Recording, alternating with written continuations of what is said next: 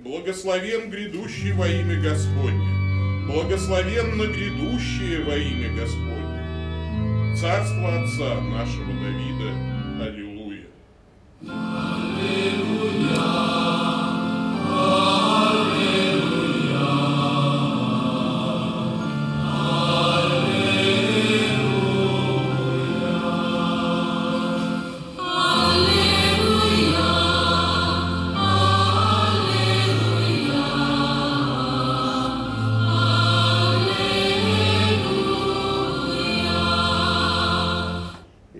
С вами. и со духом твоим. Чтение Святого Евангелия от Луки. Слава тебе. В то время насмехались над Иисусом вместе с народом и начальники, говоря, других спасал, пусть спасет себя самого, если он Христос, избранный Божий. Также и воины ругались над ним, подходя и поднося ему уксус, и говоря, если ты царь иудейский, спаси себя самого. И была над ним надпись, написанная словами греческими, римскими и еврейскими «Сей есть царь иудейский». Один из повешенных злодеев злословил его и говорил «Если ты Христос, спаси себя и нас».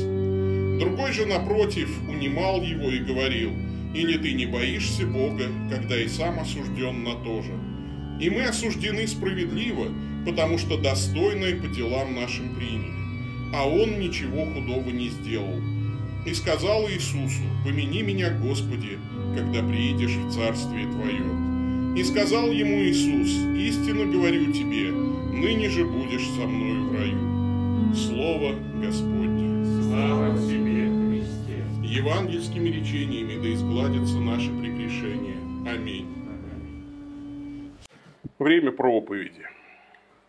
В дни торжеств мы прерываем обычный цикл проповедей и размышляем о том тексте, который был прочитан во время э, Евангелия, чтения Евангелия. И сегодня мы будем говорить о Христе как о распятом царе. Принято говорить о том, что западная иконография изображает страдания Христа специально натуралистично, чтобы вызвать сострадание. И вот я уже, по-моему, показывал, вот слева это э, Изенгеймский алтарь, Матиас Грюневальд. Это 16 век, самое начало 16 века. Здесь мы видим, как натуралистично показаны вот эти сведенные судорогой пальцы прибитого ко кресту голговского страдальца. И современник Матиаса Грюневальда справа э, пишет икону распятия, это Дионисий, э, Россия. И мы видим, что в восточной иконографии распятого Христа нет натуралистичности страданий. Э, о страданиях говорит лишь слегка склоненная голова Иисуса Христа, золотой фон, радующиеся ангелы – и Христос уже как бы возносится с креста. Ну, потому что, э, ну, принято говорить о том, что вот есть такая разница в подходах к изображению распятия. То есть на Востоке иконы изображают Христа распятого и как бы одновременно воскресающего, а на Западе ну, показаны только страдания. То есть акцент основной сделан на страданиях Христовых. На самом деле это не совсем точная искусствоведческая идея, потому что довольно рано, в самом э, начале еще вот средневековья, на Западе был распространен иконографический тип Христа как распятого царя.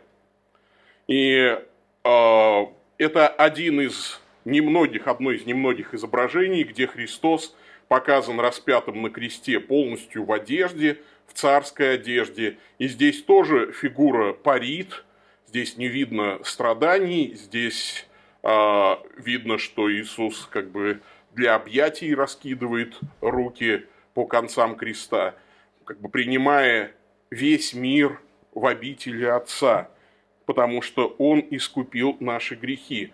И в этом иконографическом типе Христос увенчан царским венцом, показывая нам, что он подлинно царь для всех народов. Промыслительно, как мы читали, над крестом была надпись «Иисус, Христос, царь иудейский». Но только Он царь для всех народов. И мы читали с вами сегодня из Евангелия от Луки вот это повествование о Христе, распятом за наши грехи, и о двух разбойниках. И сегодняшнее э, евангельское чтение показывает нам и вновь напоминает нам о том, что крест распятого царя делит все человечество на два лагеря.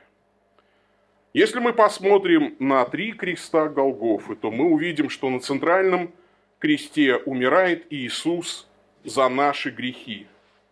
На левом кресте умирает человек за свой грех, а на правом умирает тот, кто понес наказание за свои грехи, за свои преступления, но был спасен для вечной жизни. И вот разбойника слева называют разбойником безумным, а разбойник справа от Христа – это разбойник благоразумный. Предание приписывает им различные имена и различную судьбу, но так или иначе, то, что эти два человека были осуждены на самую позорную смерть, скорее всего, их преступления действительно были весьма и весьма серьезными.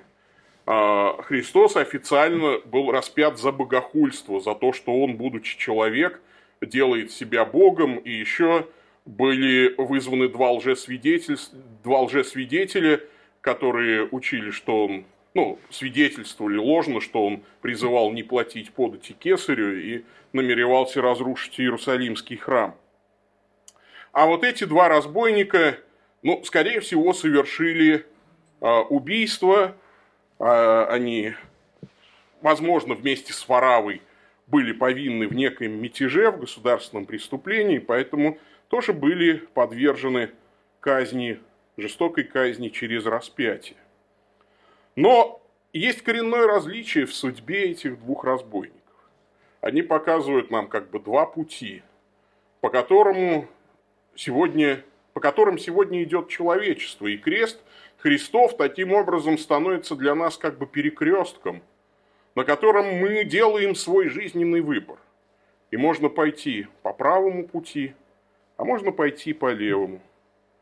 И Христос говорил, что эти пути один узкий, а другой широкий. Узкий путь для спасающихся, и их немного, немногие этот путь избирают, а широкий для погибающих. И мы видим, действительно, пропорции несопоставимы. Те, кто насмехается над Христом, их гораздо больше. Кто-то насмехается, а, как начальники и народ – и говорят, пусть спасет себя самого, если он Христос избранный Божий.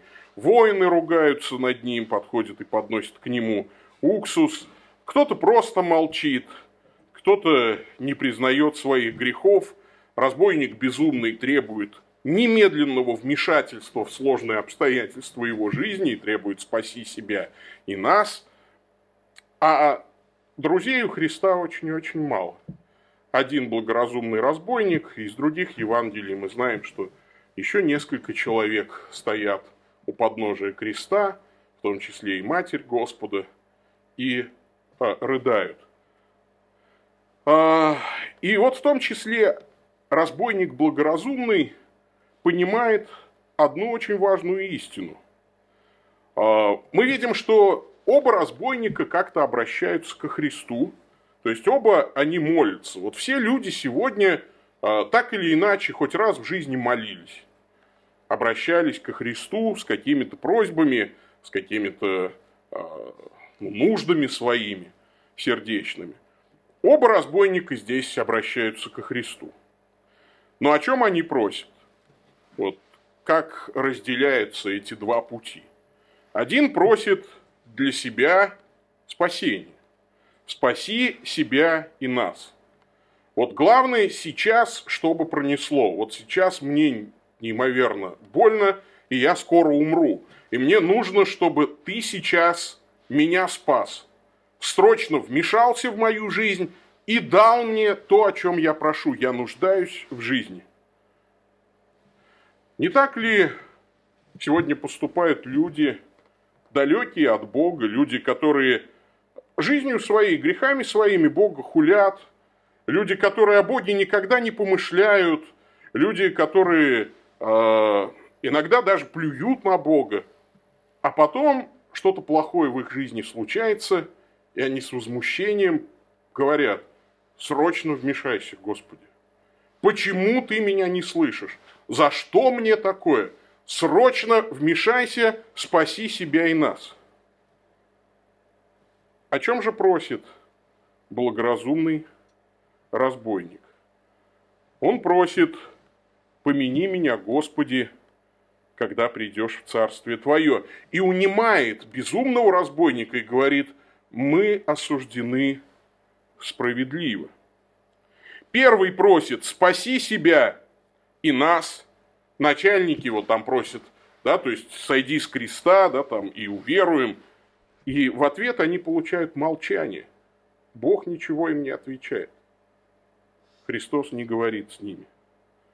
Но когда второй говорит, я осужден справедливо, мы осуждены справедливо, и помяни меня, Господи, когда придешь в Царствие Твое, ответ, истинно говорю тебе, ныне же будешь со мною в раю. Как молимся мы? Настоящее покаяние, настоящий приход к Богу – это не просьба о безнаказанности. Вот фактически а, разбойник безумный молится о том, чтобы ему ничего не было. Ну, то есть, вот он нисколько не сожалеет о тех злодеяниях, что он совершил. Он просит, чтобы Бог вмешался и избавил. Это просьба о безнаказанности. Некоторые даже молятся «Господи, помилуй» с такой интенцией, что «Господи, ну, хоть бы мне ничего не было за мои грехи. Вот помилуй меня, потому что я вообще так-то знаю, что может быть, будет суд Божий, ну или не знаю, а на всякий случай лишним-то не будет. Свечечку поставлю, помолюсь ли лишний раз, когда там будет время или особое такое сердечное настроение, помолюсь.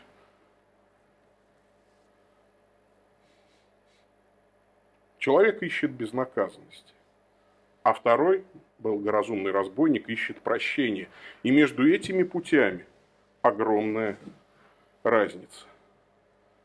Кто-то просит у Бога здоровья, благополучия, обещает служить Ему, если Он поможет. Но проходят трудные обстоятельства, и человек забывает о Боге. А вот второй, благоразумный разбойник, понимает, что истинный смысл жизни не в том, чтобы избавиться от страданий. Он ведь не просит, Господи, спаси меня, вот, чтобы убери меня с креста. Он понимает, что страдает за грехи и ищет спасение своей души он просит, помяни меня, Господи, когда придешь в Царствие Твое. И тут э, есть несовпадение в наших языках. Нам кажется, это странная просьба. Ну, что значит «помяни меня»? Ну, вот будет сидеть Христос на троне в Царстве Небесном. И кто-то из ангелов ему напомнит. Помнишь, там, ты когда вот был распят, справа от тебя разбойник был такой. Христос так хлопнул себя по лбу и скажет, да, точно, вспомнил, действительно. А, ну был такой, да, был такой парень, да, молодец, интересно. Вот попросил. Ну, то есть не в этом смысле, вспомни просто. Потому что э, воспоминание вот, для восточного человека тех времен это означало горячее сердечное участие в судьбе человека. Например, апостол Павел говорит, что нам высшие апостолы поставили одно такое интересное условие, чтобы мы помнили нищих. Но это не означает, что там апостол Павел там, каждое утро вставал и напоминал себе, да, есть же нищие на земле, вот ведь какая оказия это случилась. Нет, помнить нищих это означает ну, не просто помнить об их существовании, а им благотворить. Поэтому, когда э, некоторые говорят, что вечере Господне это воспоминание страданий Христовых, это не просто мы тут сейчас собрались и так вспомнили, да, и слушайте, а 2000 лет назад за нас Христос пострадал. М-м, надо что же, вот какая оказия это произошла. Жалко-то, жалко-то как. Ой, вот пострадал. Пом... Да, вспомнили, вспомнили. Ну и слава тебе, Господи, разошлись. Нет.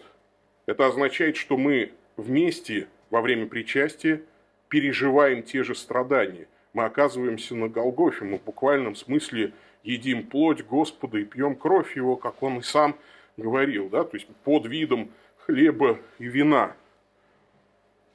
И Иисус дает вот этому разбойнику, который просит, помяни меня, Господи, в царстве Твоем. Это означает, возьми меня в царство. Прими меня в рай. Потому что я осужден справедливо. Я недостоин рая, но я прошу Тебя, прими меня. И Иисус отвечает, истинно говорю тебе, ныне же будешь со мной в раю. И вся эта история отвечает на три очень часто задаваемых вопроса. Вот э, мне, как священнику, приходится на них часто отвечать. Первый вопрос, наверное, чемпион а, по чистоте. Ну, может быть, еще пару вопросов с ним соперничают. А, вопрос звучит так. Можно ли обратиться к Богу прямо перед смертью? Ну, вот в один момент. Ну, то есть, можно вот так вот просто жить, ну, грешить, и как разбойник благоразумный, так в последний момент обратиться к Богу. Ответ – да, можно. Но есть несколько факторов. Да, то есть, во-первых, ты должен точно знать, когда ты умрешь, чтобы подгадать. Э, вот. Но это же невозможно. Во-вторых, это единственный случай в Библии. То есть в процентном отношении э, лучше так не рисковать. То есть тебе может вообще не повести, что ты вот обратишься к Богу там э, в последний момент, не, не раскаешься там в своем грехе заранее, там, а вот оставишь все это на последнее какое-то, может быть, исповедь. Э, смерть такая штука внезапная. А потом, когда даже человек заболевает, и у него есть время, он все время надеется, что пронесет. Он все время надеется, что выздоровеет. Я много раз посещал Э, больных людей, которые находились при смерти, даже вот э, в онкологических палатах. Вот лежит человек и с надеждой говорит мне, а мне доктор сказал, что в принципе у меня это все нормально. Ну, доктора, у нас советская школа, не сообщают диагноз, э, значит, вот людям, которые уже умирают. Мне доктор сказал, что все нормально, что надо вот больше кушать, правда, кушать не могу.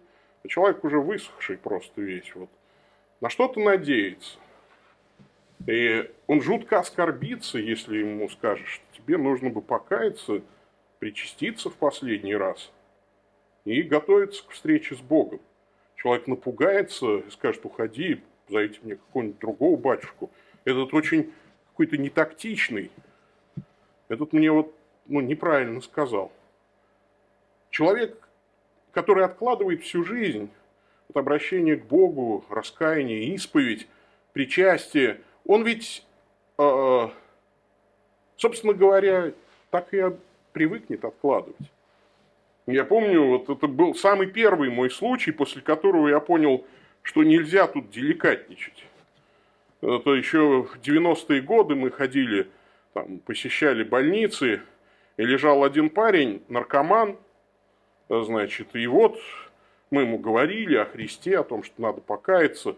А он говорил, а мне бы, вот, знаете, ребят, кровь бы перелить. Вот мне переливание крови, потому что у меня э, вот тяжелая очень ситуация, мне кровь нужна очень. Ну, и мы думаем, ну, как, ну, надо парню, конечно же, помочь. Там, мы там, братьям сказали в церкви, мы на следующий день, а, мы записали его фамилию, имя, палату, мы на следующий день пошли и сдавали кровь. Для него, вот для этого человека. Ну, кровь у нас приняли. Вот. А через неделю мы пришли в эту больницу, а его койка уже пустая. Я врача спрашиваю, а что, где? Э, парень-то что, выписали, что ли, уже? Он говорит, да вы что, умер, ну, как бы три дня назад умер. Я говорю, а как же так, мы же кровь сдали, он же просил кровь. Он говорит, ну, вы, как бы это, ребят, соображайте, надо было меня спросить, что вы поперлись кровь сдавать. Ну, конечно, пол, даже полное переливание бы не помогло на такой стадии. Вы чего? За кровь спасибо вам, конечно. Молодцы, что сдали. Ну, вот. Но ему-то чего? Ему уже ничего бы не помогло. То есть, и я вот понял, что нет, тут вообще в таких случаях деликатничать нельзя. То есть, люди спрашивают, можно покаяться? Ну, в принципе, можно, конечно, если сможешь. Потому что не всегда можно. И не всегда, может, даже подумаешь об этом. Второй вопрос, более интересный. А всякий ли грешник может быть спасен? И ответ – да. Бог прощает разбойника, человека-убийцу. И Божья милость велика, как океан. Во время прилива океан одинаково легко заполнит ямку в песке, которую выкопал ребенок лопаточкой, совочком, и какую вырыл экскаватор за 8 часов рабочего дня. Океану все равно – в океане как-то воды достаточно. И у Бога достаточно благодати, чтобы помиловать всякого грешника. Ну и третий вопрос, а можно ли быть уверенным в том, что Бог нас спасает вот при жизни? Да, можно быть уверенным. Разбойник увидел, как Христос умер, потому что Христос испустил дух, а разбойникам потом перебили голени. Вот мы видим, как здесь э, дубиной перебивают голени, чтобы, ну, разбойники долго не умирали, и им решили ускорить смерть, потому что если перебить кости ног, то человек умирает от удушья. То есть он не может вздохнуть, потому что распятому на кресте, чтобы вздохнуть, нужно каждый раз подтягиваться на гвоздях и отталкиваться ногами. А если у тебя переломаны кости, то ты не можешь сделать вдох, умираешь от удушья. И вот разбойники оба умерли именно от удушья, им перебили голени, а Христу не перебили, потому что э, палачи увидели, что он уже и так умер. То есть разбойник умер после Иисуса. И какое-то время жил с вот этим ощущением Божьего обещания. Будешь со мною в раю. Но что для этого нужно сделать? Конечно, нужно как разбойник исповедовать свои грехи перед Богом и говорить, что если и случается что-то плохое в нашей жизни, то осужден-то ты справедливо. Грешник должен умереть за свой грех. Есть э, в западном богословском э, дискурсе такое понятие, как крещение намерением. Разбойник благоразумный не принял водного крещения – ну, потому что у него, конечно, не было физической возможности. То есть, если бы кто-то ему предложил креститься, он бы, конечно, крестился.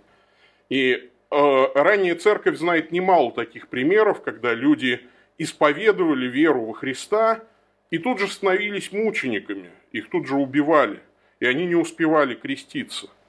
Но им вменялось вот это крещение намерением. Да, то есть они намеревались креститься, и э, Бог вменял им это намерение. Так начинается христианская жизнь с исповедания своих грехов, а, с крещения святого. Но многие из нас живут так, как будто бы на призывном богослужении, когда впервые там, благодать Божия коснулась сердца человека. Человек решил стать христианином, покаялся, крестился – и многим хотелось бы, чтобы дальше было как разбойник в рай. Но начинается как раз самое главное и непопулярное. Слушайте Иисуса Христа как царя. И вот сегодня мы вспоминаем распятого царя. «Помяни меня, Господи, в царстве Твоем». То есть ты царь, ты решаешь, как мне жить. В конце нашей жизни мы все увидим Христа как царя – вот каждому из нас придется умереть и предстать перед его троном, перед царем Вселенной. И вопрос, а ты-то верил в него именно как в царя своего? Вот написано, он царь, сей есть царь. А что это значит? Царь Иисус должен занимать, по идее, первое место в иерархии наших жизненных ценностей. Ну, например, начинается новый день. Каждый день вашей новой жизни. Кому в первый момент своей жизни, вот первый момент нового дня, вы поклоняетесь? О чем вы думаете? Что делаете? Первый момент нашей жизни, когда мы только встаем, должен быть ведь означен крестным знаменем, как минимум. И молитвой «Отче наш». Мы прославляем Бога, отдаем себя и все мое вот в этот день, просим о благословении. Мы приглашаем Бога в свою жизнь, подтверждаем, что сегодня Он царь моей жизни, мой личный царь. Я хочу Ему служить и делать то, что Он хочет. Утренняя молитва. Как мы начинаем день, как мы молимся утром. Вечером надо бы снова встать перед Богом. Вечер, конец дня. И он напоминает нам о конце нашей жизни. Поэтому вечером встаем ли перед Богом, делаем испытание совести. Ну, то есть это очень полезно делать испытание совести. Размышлять перед Богом, как пережил этот день поблагодарили ли Бога за то, что Он есть, за то, что Он царь наш, что мы могли Ему служить. Или, может быть, нам следует попросить прощения за то, как мы себя вели. Воскресенье, святой день, когда Господь мой царь, перед которым я скоро предстану, Он приглашает меня на трапезу. Вот, э, знаете, какая штука?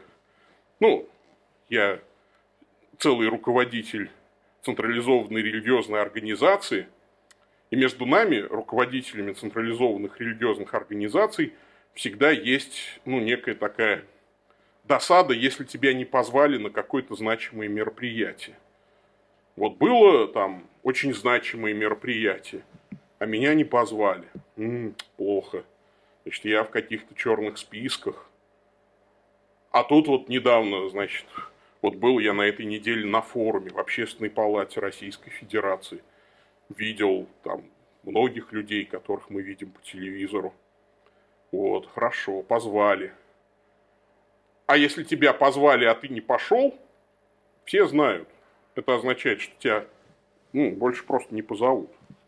Особенно, если там приглашает президент. Ну, вот, э, в России это очень так вот. Ну, то есть, не, не ответить на приглашение из Кремля, это значит, ну все, ты поставил крест ну просто на всей своей будущей жизни. Невозможно. Ты что, тебя позвали, ты не пришел, все, пресс-служба и служба безопасности ставит крестик напротив твоей фамилии. Ты можешь до конца жизни больше не рассчитывать на приглашение. А вот тут каждое воскресенье Господь, Царь Вселенной, приглашает нас на трапезу. Вкусите хлеба вместе со мною. На святую мессу. Как мы воспринимаем это приглашение? Как мы на это приглашение отвечаем? Ведь если это мой царь, значит, я стараюсь изо всех сил, чтобы участвовать в святой мессе. Может ли каждый из нас сказать, да, что я к воскресению готовлюсь? Я готовлюсь к воскресению. Не просто утром решаю, пойду или не пойду. Да нет, не пойду, наверное, надо поспать. А готовлюсь. А что значит готовлюсь? Я там попостился, я подумал перед причастием, я исповедовался, я посетил исповедь там перед священником, да, то есть вот я подготовил пожертвование, я приготовил сердце свое, чтобы прийти вовремя, чтобы спокойно, без суеты посидеть, чтобы присоединиться к поклонению, чтобы причащаться с чистым сердцем. Так делаем мы, если Иисус Христос действительно наш царь. Если мы действительно верим в то, что Он царь Вселенной, ну, тогда мы делаем так. Если мы в это не верим, тогда, конечно, у нас есть некая, э, ну, такая расслабуха. Да, то есть мы пренебрегаем. И, конечно, Христос тут же нас не вычеркивает. Христос все-таки не кремлевская пресс-служба. Тут надо признать, что у него и милости, и долготерпения, и благодати к нам побольше. Но все-таки можно ли сказать о человеке, пренебрегающем приглашениями царя, повелениями царя, что он ему лоялен, что он ему верен? Наверное, нет. Проблема в том, что мы теоретически так говорим. Иисус мой царь, мой Бог, а в конкретных решениях, в конкретном выборе мы этого не подтверждаем. Он мой царь, мой бог, но мне не хочется э, идти на мессу, мне не хочется помогать ближнему своему, мне не хочется молиться, мне не хочется жертвовать. Я, у меня очень много всяких э, извините, извинительных обстоятельств. Работа, учеба, дела, проблемы в семье, болезни. И они часто стоят выше, чем Господь Иисус. Заболел зуб, ты все отменишь. Пойдешь к зубному. Конечно. Зуб болит. Нельзя же сказать, что ну, болит зуб. Да и пусть болит. Что мне лень к этому зубному идти, что-то это вот все какая-то ерунда, холодно и скользко. Что денег возьмут? Ой, слушай, я же на отпуск коплю. Не, не, не пойду. Ну или учеба, или работа. Злой начальник, как же я опоздаю-то? Ну, нет. Я помню, как э, один брат э, говорил, ну мы сидели, общались с братьями. И один брат сказал, вот братья по чесноку давайте вот так вот, если бы нам платили там, по 50 евро – за то, что мы вовремя приходим. И по 100 евро за то, что приходим на 15 минут раньше. Ну, наверное, так это вовремя приходили, ну, то есть на служение. Э, ну, как бы такая не новая мысль, и даже, ну, как бы смешная, глуповатая, а как-то все подумали, ну да, конечно. Если бы платили, мы бы, конечно, приходили. Так-то вот. Чего? А то, что Христос, ну, царь, ну, это же само собой. Он же милостивый царь, он же, мы же не под законом, мы под благодатью. И благодать нами часто воспринимается не как сила Божия к нашему освящению, а как официальное позволение немножечко похалявничать, немножечко дать слабину. Благодать же, ребята – мы же не по, не по делам спасаемся, мы же не по заслугам нашим оправдываемся. Слава тебе, Господи, наконец-то можно сказать Аллилуйя и не зарабатывать себе спасение. Благодать. Но только это неправильное понимание благодати. Вот ведь в чем дело. Благодать – это не официальная индульгенция о том, что теперь можно жить как хочешь. Благодать – это преображение нашего сердца. Есть ли место здесь вообще радости и удовольствием, или у нас одни сплошные обязанности, люди спрашивают. Э, конечно, есть. Есть место и радости, и удовольствия. Конечно. Только радости и удовольствия не эгоистичные и не греховные. Много ли радости от беспечного тюленьего там, времяпровождения? Да любой нормальный человек, ну, три дня полежит на диване. Там. Потом все-таки же это надоедает. Хотя нет, есть очень способные люди очень способны. Тут я, конечно, загнул. А, но не больше ли радости, давайте так скажем, от того, что счастливы, например, наши дети?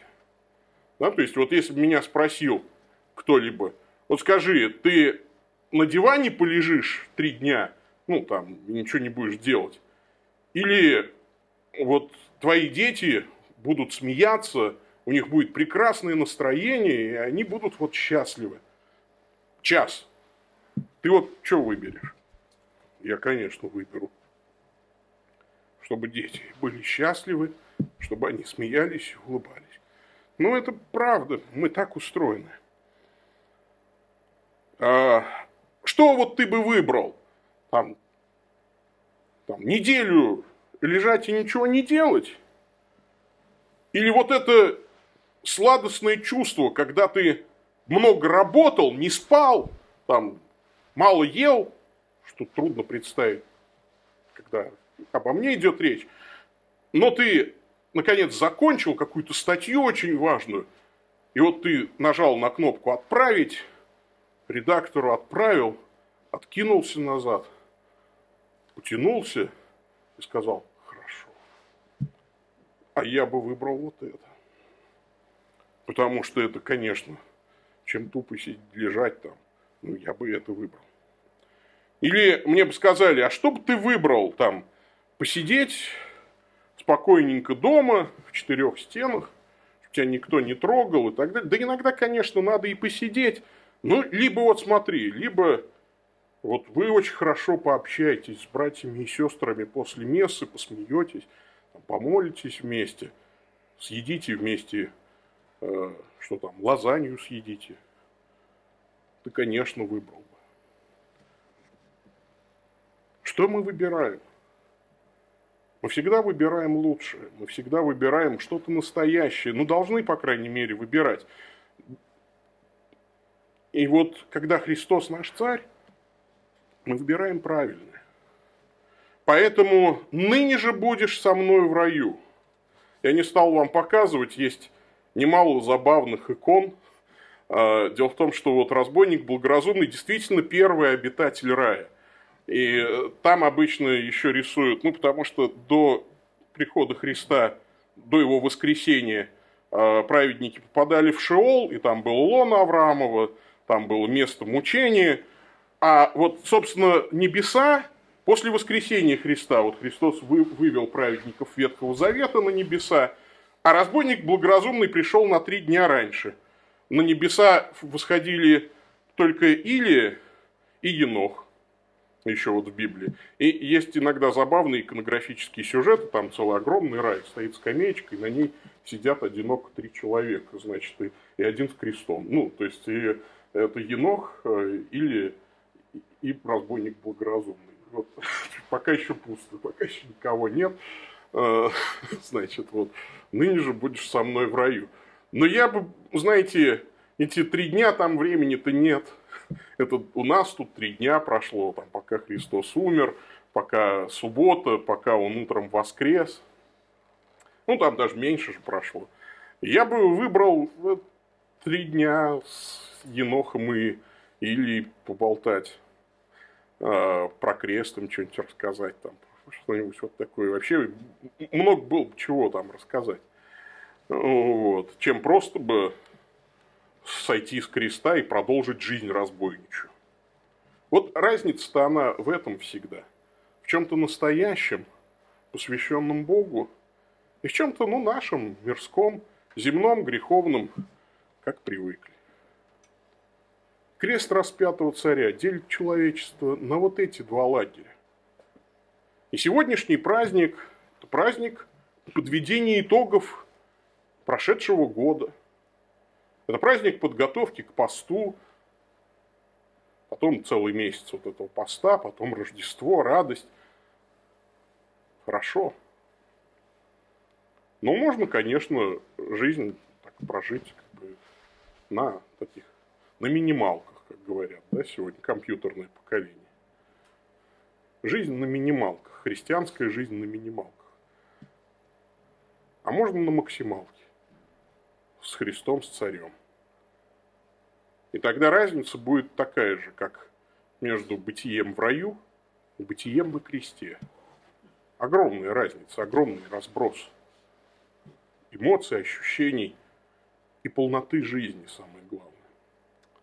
Вот я бы хотел, чтобы мы сегодня, вспоминая о распятом царе, который своей кровью даровал нам прощение, рай, благодать даровал нам, чтобы он и жизнь нашу преобразил в жизнь, послушную ему как царю. Давайте об этом помолимся. Аминь.